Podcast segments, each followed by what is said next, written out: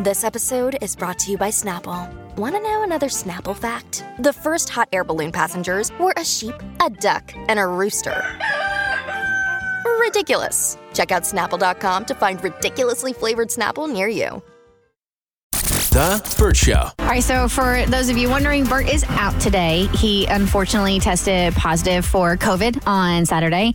And even though he was asymptomatic, he is starting to feel the effects. So, understandably so, he is out today. Uh, we're being responsible. We all took COVID tests, and the rest of the crew is negative. So, we're the negative Nellies. Bert is the only positive Pam. Sorry about that, bud. All right, so she didn't want to give her friend a recommendation for a possible job. And this is a close friend. Like she absolutely loves her, but she knows her work ethic and she has bounced from job to job to job. And there was a an even bigger reason as to why she didn't want to recommend her for this specific job. Yeah, our listener, Dana, her best friend, is working at a company she used to work at or looking for a job to work mm-hmm. at a company that she used to work at. And of course, because it's her best friend, she's like, hey, will you put in a good word for me? You know, it's going to be a shoe in at least to get me an interview. Where Dana's like, girl, in my head, I used to work with you in college. Like, I, I don't want you to sully my good name and my reputation in case I ever have to go back and work at this company again. Because I know your work ethic isn't top notch. You're a little lazy, all this stuff. But you can't tell your best friend that. So we were trying to help her text her best friend and tell her no. And we came up with a, as Kristin calls it, a new truth that Dana, our listener, had left the company on not so great terms with some of the people. And that would be better for her friend if Dana did not recommend her. Well, of course, her friend's like, well, what went down? What's the beef? And this is her best friend who you tell everything to. So it got kind of hairy, uh, but we were like, we cannot give you this recommendation. It would be bad for you. And then we found out Dana's friend had already emailed them and said that Dana was going to put in a good word. And so we were sort of in a bind. And I can't remember what where we left it. It was something like, we got out of it somehow. We just ghosted. We didn't respond to what she said because she had asked what the beef was, and we just ignored it and said, "You're going to do great on the in, in, the interview, kid. Good luck." I have a meeting to go to. Yes, that's, yeah, right. that's right. We had a meeting to go to, but we never we never disclosed what the new truth was as far as um, why she had to leave or why it ended on bad terms with somebody. Uh, but we just reiterated to her it's not going to have any effect whatsoever on your interview process. And then we told Dana she was not going to call in and give the re- recommendation. And if the company called her, she would just say something along the lines of she's a great friend or I prefer to keep personal and work separate. Now, we didn't tell that to no, the friend. That was our advice to Dana in case the company mm-hmm. called and asked for that recommendation. Don't trash your friend. Just simply say, I want to keep personal and business separate separate and they can read between the lines if they wanted to. Exactly. Mo, what happened? Hi, Bert Show. First, I want to say thank you for helping me text my friend about the job opportunity.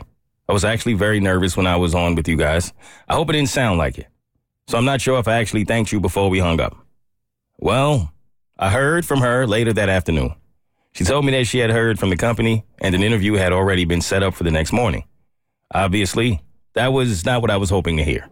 Now, not only was I nervous that she would get the job, but I had the added concern that she would somehow bring up or try to dig around to find out what the drama was that supposedly happened at my departure.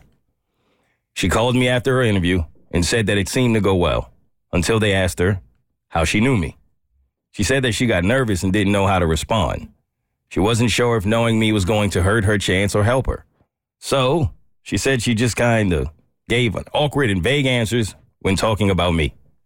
Later that afternoon, I did have a missed call from my old company.